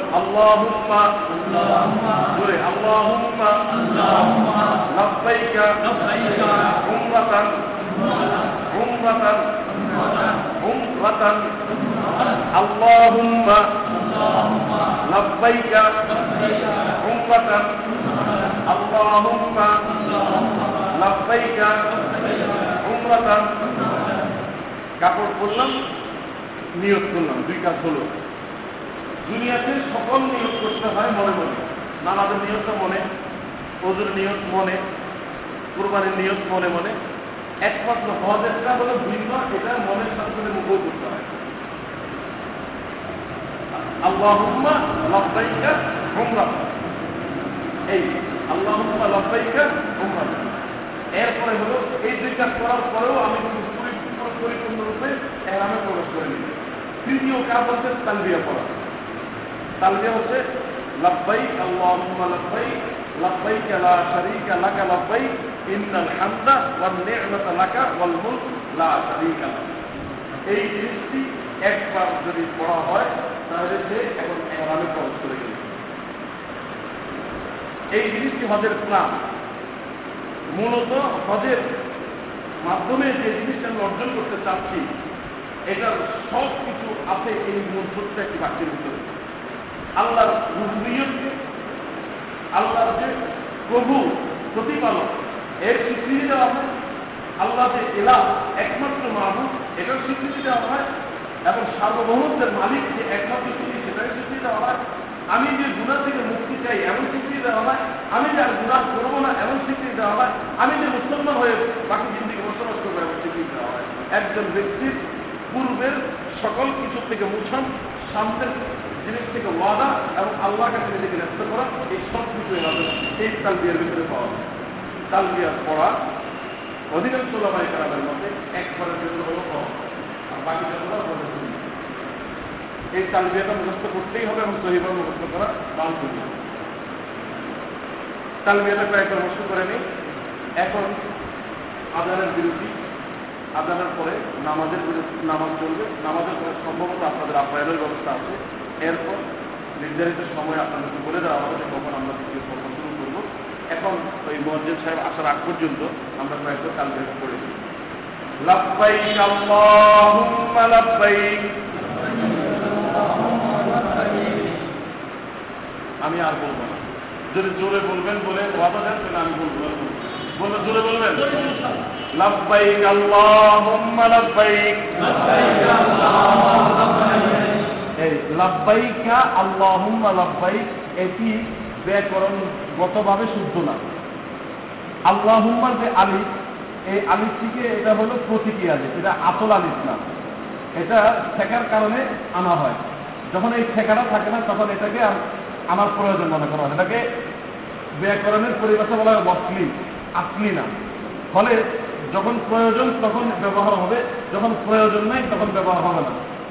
সাধারণত শুরুতে যজন দিয়ে শুরু করা যায় না। এই জন্য আলিফ দিয়ে যজনটাকে পড়া হয়। যখন এর আগে দিয়ে একটা হরকত থাকে, তখন এটা আর প্রয়োজন নাই। ফলে লাব্বাইকা আল্লাহুম্মা না, লাব্বাইকা আল্লাহুম্মা। সুবহানাকা আল্লাহুম্মা না, সুবহানাকা আল্লাহুম্মা। সুবহানাকা কি বলছে? সুবহানাকা আল্লাহুম্মা সুবহানাকা আল্লাহুম্মা ভুল। ঠিক লাব্বাইকা আল্লাহুম্মা ভুল, লাব্বাইকা আল্লাহুম্মা বলতে কি বলতে হবে? لبيك اللهم لبيك لبيك اللهم لبيك আবার বলি لبيك اللهم لبيك الله لبيك اللهم কাপলাম জবর কাল্লাম খারা জবর লা কাটলাম যখন কাল্লাম খারাজ আল্লাহ হামিম পেশুম নিম জর্মা কাল্লা হুম্মা পৃথিবীর যে কোনো দেশে যাবেন, যে কোনো কারি সাহেবের কাছে যাবেন, এই পদ্ধতিতেই বলবে, আপনাকে দিন পর্যন্ত বলবে না। লাভবাই কাল্লাহুম্মা লাভবাই লাভবাই কাল্লাহুম্মা লাভবাই লাভবাইকা لا شريك لك لبيك لبيك لا شريك لك لبيك لبيك لا شريك لك لبيك لبيك لا شريك لك لبيك إن الحمد إن الحمد والنعمة والنعمة لك والملك لك والملك لا شريك لك لا شريك لك لبيك اللهم لبيك জোরে বললে ভালো হয় لبيك اللهم لبيك لبيك لا شريك لك لبيك لبيك لا شريك لك لبيك إن الحمد إن الحمد والنعمة لك والملك لا شريك لك لبيك اللهم لبيك لبيك لا شريك لك لبيك إن الحمد والنعمة لك والملك لا شريك لك সম্মানিত উপস্থিতি এই পর্যায়ে আমরা এহরামের প্রারম্ভিক পর্যায়ে অতিক্রম করি আমাদের এহরামের আগে গোসল অথবা অজু হয়েছে এরপর দুরাকাত নামাজ হয়েছে এই নামাজকে আমরা সুন্নত নিয়তে অথবা নকলের নিয়তে করব এরপর আমরা কাপড় করব বা কাপড় পরেই নামাজটা করব আবার মাথা খালি থাকবে, মোজা এবং যে জুতো পায়ের উপরের অংশ ঢেকে নেয় সেই জুতো থেকে পাও খালি থাকবে। এরপর ইমিগ্রেশন হবে। ইমিগ্রেশনের পর আমরা লাভবাহিকে অহংবাতা বলে নিয়োগ সম্পন্ন করব, এরপর তালবিয়া করব পর এরপর আমরা এহরামে প্রবেশ করলাম। এহরামে প্রবেশ করার কারণে আগে যে অনেকগুলো জিনিস আমার জন্য জায়েজ ছিল, তার থেকে কিছু জিনিস আমার জন্য সাময়িকভাবে না নাজায়েজ হয়ে যাবে। আমার মাথা আমি থাকতে পারব না। আমার চেহারা আমি থাকতে পারব না। আমার পাও পোশাক দিয়ে রাখতে পারব না, পায়ের পোশাক দিয়ে মোজা এবং জুতা যদি চাদরের মাধ্যমে পাও ঢেকে যায় শুইলে অথবা বসলে, তাহলে অসুবিধা নেই। নতুন করে সুগন্ধি লাগাতে পারব না। আগের লাগানো সুগন্ধির গ্রাম যদি নাকে আসে, অসুবিধা নেই। শরীরের কোনো লোক কোনো পশম, চুল ইচ্ছা করে ছিটতে পারব না। অনিচ্ছাকৃতভাবে যদি উঠে যায়, তাহলে অসুবিধা নেই। গোসল করলাম গোসল করার কারণে একটু রয়ে সয়ে চলতে হবে। এরপরেও যদি উঠে যায়, তাহলে অসুবিধা নেই। দাড়ি ক্লিয়ার করলাম। এরপরে দাড়ির কারণে অনিচ্ছাকৃতভাবে যদি কিছু উঠে যায়, তাহলে অসুবিধা নেই। কোনো কিছু স্বীকার করা যাবে না। শিকারের দিকে নির্দেশ করা যাবে বিবাহের আলাপ সালাপ করা নিষেধ। অনেকে মনে করে থাকতে পারি যে তুই বন্ধুদের সাথে ভালো লাগছি। ছেলে মেয়েদের বিবাহ দিব তো এহরামের পবিত্রতম অবস্থায় কাজটা কথার আগে রাখি। নিষেধ আলাপ স্ত্রীর সাথে থাকলে যৌন সম্ভব এটা তো না তাকে স্পর্শ করা মনের ওই আবেগ নিয়ে এটা নিষেধ। হ্যাঁ প্রয়োজন পর্যন্ত আমি স্পর্শ করে যাই এমনকি মহাব্বতের দৃষ্টিতে তার দিকে তাকানোও যাবে কেন? আমার এখন যাবতীয় সব কিছু আল্লাহর ব্যক্ত করলাম। মোহাম্মত হবে আল্লাহর সাথে, কথাবার্তা হবে আল্লাহর সাথে, সমস্ত কিছু আল্লাহর সাথে। হজের পূর্ণ সফরে অশ্লীল কথা বলা ঝগড়াঝাটি করা, মারামারি করা, খেলাধুলি, ধাক্কাধাক্কি করা, মানুষের মনে কষ্ট যাবে এবং কোনো আচরণ করা হজের পূর্ণ ধরে নিচ্ছে আর এহরাম অবস্থায় আমি হজের সফরে আছি সেটা অবশ্যই নিচ্ছি সমাবা ফি হিন্দাল হজ্জা ফালা ওয়াফাতা ওয়ালা ফুসুকা ওয়ালা জিদালা ফিল হজ্জ।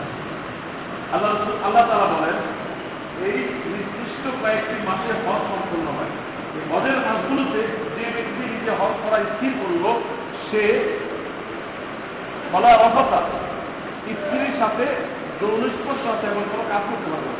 বলা মানুষের কাছে খারাপ, আল্লাহর কাছে খারাপ এমন কোনো কথা এবং আচরণ করতে পারবে না বলা বিদালা বিশেষ করে ঝগড়া করতে পারবে না। এইভাবে যদি সম্পূর্ণ করতে পারে, তাহলে হজ মাবরুর হবে। এইভাবে যদি না হয়, তাহলে হজ মাবরুর হবে। আমরা এখন বিরতি, নামাজের পরে যখন আলোচনা শুরু হবে, এখান থেকে ইচ্ছা আমরা শুরু করব। আল্লাহ আমাদের সকলকে সব কিছু ভালোভাবে জানার জন্য চিন্তা করব